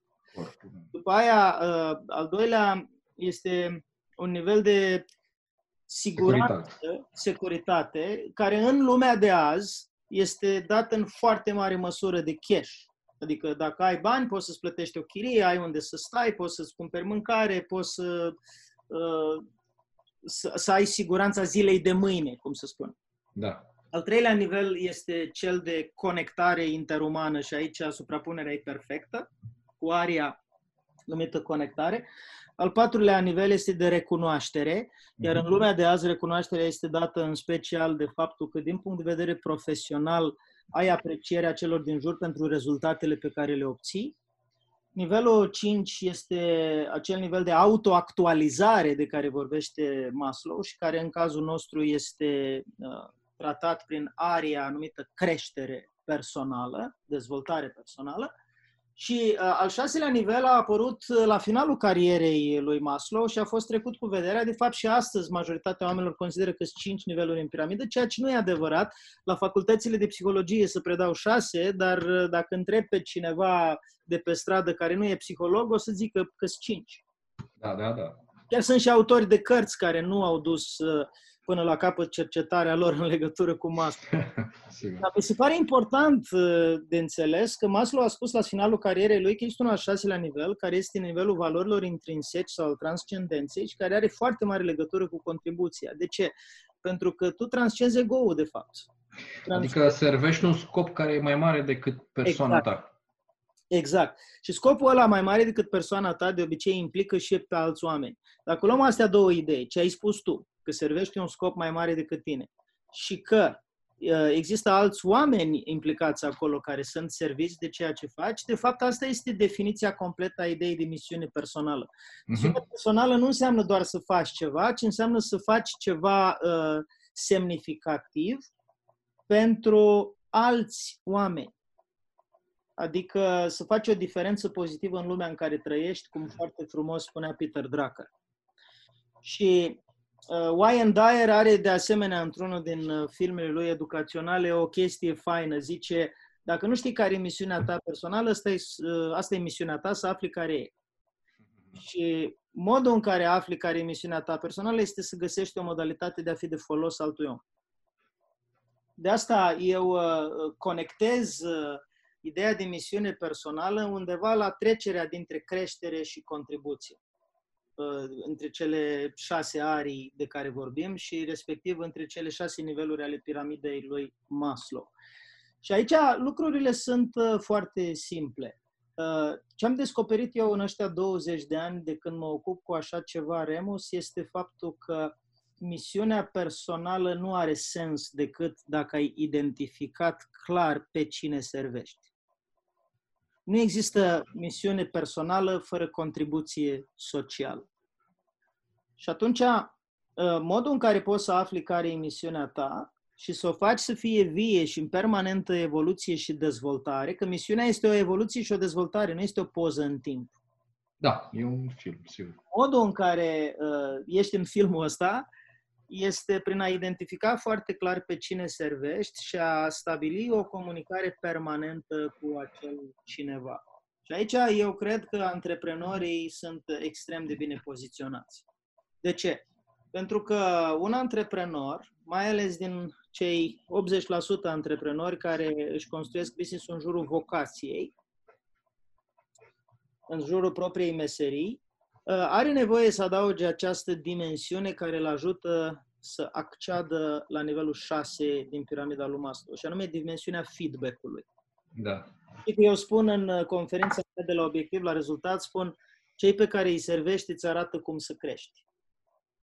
Cu alte cuvinte, îi întreb pe oameni cum poți să le fii de folos mai mult și mai bine, ceea ce noi facem la finalul fiecărui podcast, când zicem uh, uh, dați-ne feedback, puneți-ne întrebări, uh, ce părere aveți despre ce facem, cum am putea să îmbunătățim. Asta e doar un exemplu. Dar îi întreb pe oameni cum poți să-i servești și ei îți vor spune. Și în momentul în care îți spun, tu descoperi ce altceva ar trebui să mai înveți sau să dezvolți. Și așa a apărut conceptul buclei de creștere-contribuție, uh-huh. pe care ne bazăm în bootcamp-urile noastre și pe care îl predăm din prima zi și îl folosim în toate cele 8 zile, după cum bine. Poți să detaliezi un pic pentru cei care nu sunt familiarizați cu acest concept, Andy? Creștere contribuție spune că sunt două motoare ale evoluției unui om. Unul este creșterea, adică nevoia de a evolua, de a învăța, de a te dezvolta și celălalt este contribuția, adică nevoia de a servi, de a fi de folos, de a face diferență pozitivă în viața celuilalt. Și dacă ne imaginăm semnul infinitului, apar cele două bucle, în care una dintre ele reprezintă creșterea și cealaltă contribuția. Un lucru greșit pe care îl putem face este să rămânem fie exclusiv în zona de creștere și să circulăm în zona de creștere, adică spui, eu am învățat asta, vreau să mai învăț, vreau să mai învăț, vreau să mai învăț, fără să iei un film da. și fără să vezi cât de valoros este. Alt lucru greșit este să rămâi în bucla de contribuție, cum zic eu, că unii oameni au ajutită. Adică da. vor să-i ajute pe ceilalți, să-i ajute pe ceilalți, să-i ajute pe ceilalți, de ei de fapt să sacrifică, ei nu cresc. Ei mm-hmm. doar se concentrează să fie de folos celorlalți și la un moment dat felul în care sunt de folos nu mai este valoros. Este una din tragediile părinților care n-au evoluat, copiilor evoluează și părinții încearcă cu aceleași uh, instrumente, să zicem, vechi, să le fie de folos și devin uh, enervanți, agasanți, pentru că copiii spun, dar tu nu poți să-ți vezi de viața ta, tu numai cu gândul la mine stai, devii o povară la un moment dat dacă ai această atitudine. Eu am aici o altă metaforă, știi, știi că am mai discutat o metaforă a stropitorii, adică prin partea de contribuție noi cu apa din stropitoare udăm florile, dar la un moment dat apa seacă și e nevoie să reîncărcăm stropitoarea cu apă și aici nu e partea de creștere. Da, și o apă de calitate bună, care știi dinainte că ajută floarea. Da. Nu cu acid sulfuric, nu cu benzină, Categoric, da, da. ci cu apă care știi că ajută floarea.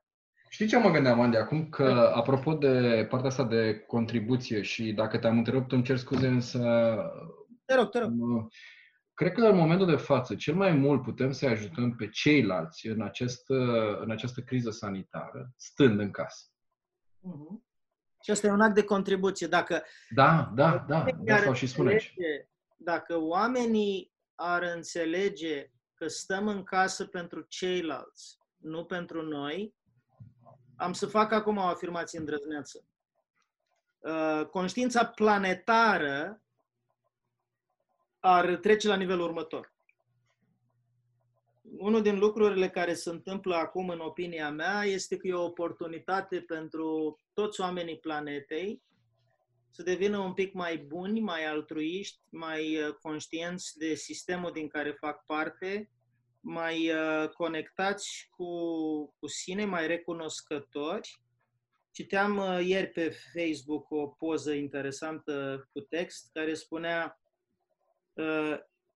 înainte să vină criza, eram fericiți și nu știam. Da, am citit și eu. Da. Alte cuvinte, eram... s-a părut foarte, foarte fain. Da, eram fericiți, dar nu, nu știam la ce să raportăm această fericire. Uh, traducerea mea este că eram nerecunoscători.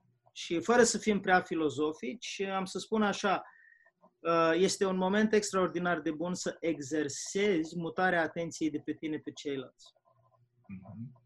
Aș face, aș merge pe curba ta să mă conectez cu mine mai mult, să fiu foarte, foarte atent la cine sunt eu în interiorul meu și apoi uh, ce spui tu cu conectarea cu ceilalți, cu atenția cu ceilalți, în egală măsură?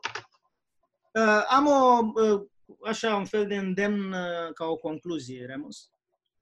Și uh, el sună cam așa. În perioada asta, indiferent că ești antreprenor sau ești freelancer sau specialist în ceva, cum ar fi dacă te-ai apucat să-ți suni clienții și să-i întrebi cum poți să-i ajuți, în loc să, îi întrebi, să te întrebi ce mai poți să le vinzi ca să mai uh, tragi niște bani din piață pentru că ești uh, stresat financiar.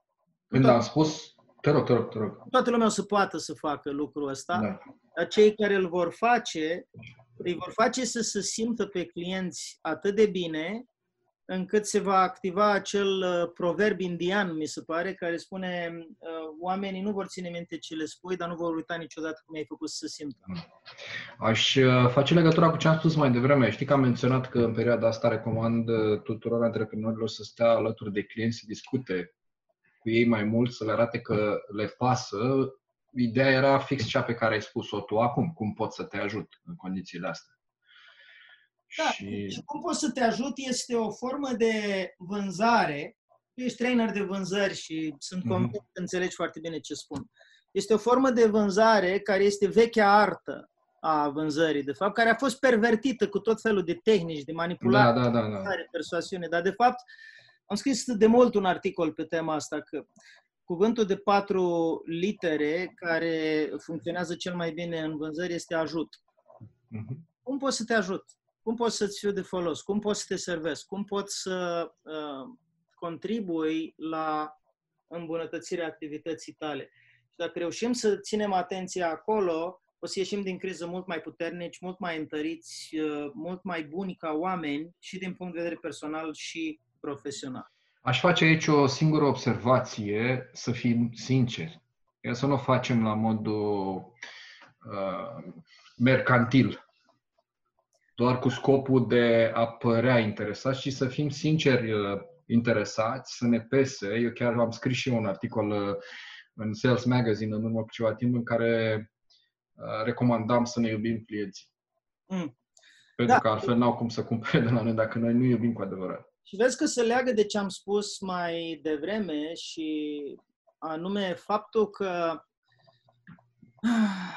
e foarte interesant aici faptul că ai nevoie să dăruiești și ai nevoie să te înconjori de oameni care înțeleg actul tău de dăruire. Adică să Sigur. răspunzi foarte mult la întrebarea și foarte uh, persistent, zilnic, să adaugi nuanțe în răspunsul la întrebarea cine este clientul meu ideal? Cine este omul ideal pe care vreau să-l servesc? Cum arată persoana pe care vreau să o servesc? Pentru cine vreau să fiu uh, un uh, slujitor, un erou, un, uh, un om care, care adaugă valoare masivă în viața res, uh, omului respectiv, un model, un mentor. Pentru cine vreau să fiu un model sau un mentor? Pentru că uh, dacă ne gândim la relația dintre client și compania Apple, mai ales când trăia Steve Jobs, brandul Apple era un brand împreună cu Steve Jobs, un brand de această natură. Adică Apple era modelul, era erou, era mm-hmm the go-to uh, din punct de vedere al tehnologiei pentru consumator, pentru client.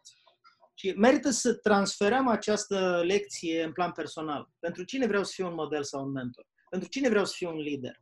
Cum uh, vreau să, uh, să mă comport cu clienții mei cei mai buni, astfel încât ei să mă admire, să mă considere modelul lor, să mă considere liderul lor, să mă considere uh, o figură uh, nu doar uh, comercială, și uh, literalmente o persoană de la care se inspiră. Dacă reușim să facem asta în această perioadă, vom ieși extraordinar de întăriți din criză. Eu zic că nu este perioada mai bună decât cea de acum ca să demonstrăm acest lucru. Absolut, da.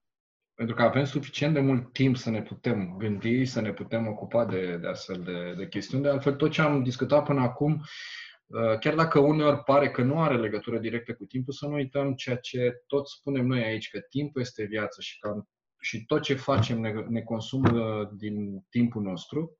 Iar modul în care putem să dăm valoare mai mare timpului nostru este să facem exact lucruri de genul celor pe care noi le-am discutat uh, astăzi, Andy.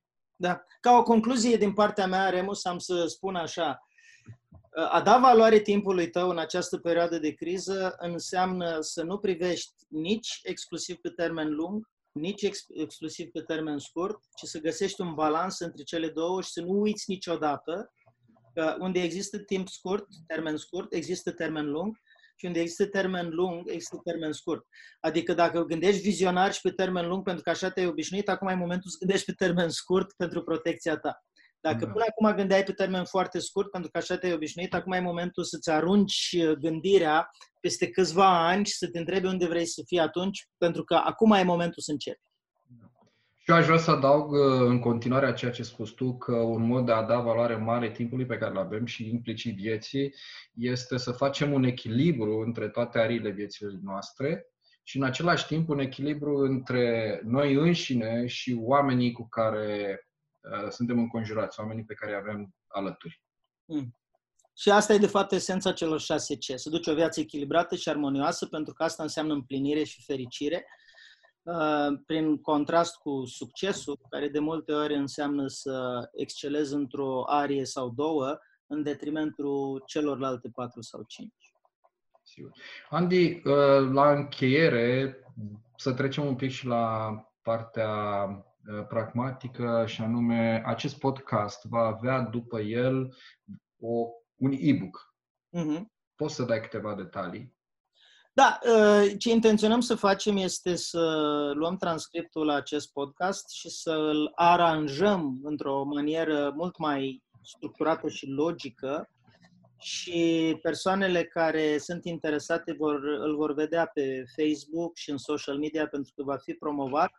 Uneori partea de text ajută foarte mult pentru că dintr-o privire, răsfăind câteva pagini, poți să-ți dai seama cum arată tot conținutul respectiv și poți să-l folosești imediat. Asta e diferența față de podcasturi. În podcast asculți într-o manieră de entertainment, oare ce mai spun ăștia? Dar într-un format de tip carte, ai toată informația la purtător, la un singur click distanță, poți să vezi ce să faci concret.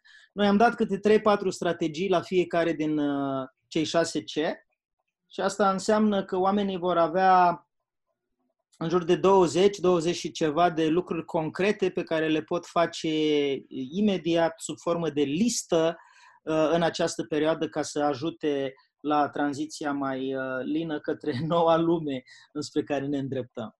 Este forma noastră de contribuție, apropo de ultimul C, uh-huh. și ce mai rugăm pe ascultători este dacă ei au un subiect pe care ar dori să-l aprofundăm, să ne scrie pe site-ul www.mastermytime.ro sau la adresa de e-mail contact.mastermytime.ro orice consideră ei că ar putea să devină subiect pentru următoarele materiale de podcast. De asemenea, îi rugăm să, vă rugăm să ne recomandați, să recomandați podcastul prietenilor sau cunoștințelor voastre care credeți că pot să primească valoare prin ceea ce noi facem uh, aici și închei prin a vă ura să dați valoare mare timpului vostru. Mulțumesc frumos, Remus, mulțumesc uh, tuturor ascultătorilor. Poate că în această perioadă, aș zice, cel mai important lucru este să ținem aproape, să strângem rândurile, să întărim comunitatea pe care o avem împreună, astfel încât distanțarea asta socială să ducă la o apropiere psihologică și emoțională între oameni. Și asta ar fi poate cel mai fain rezultat pe care îl obținem. Să ne revedem cu bine. Să ne revedem, să ne reauzim la fel.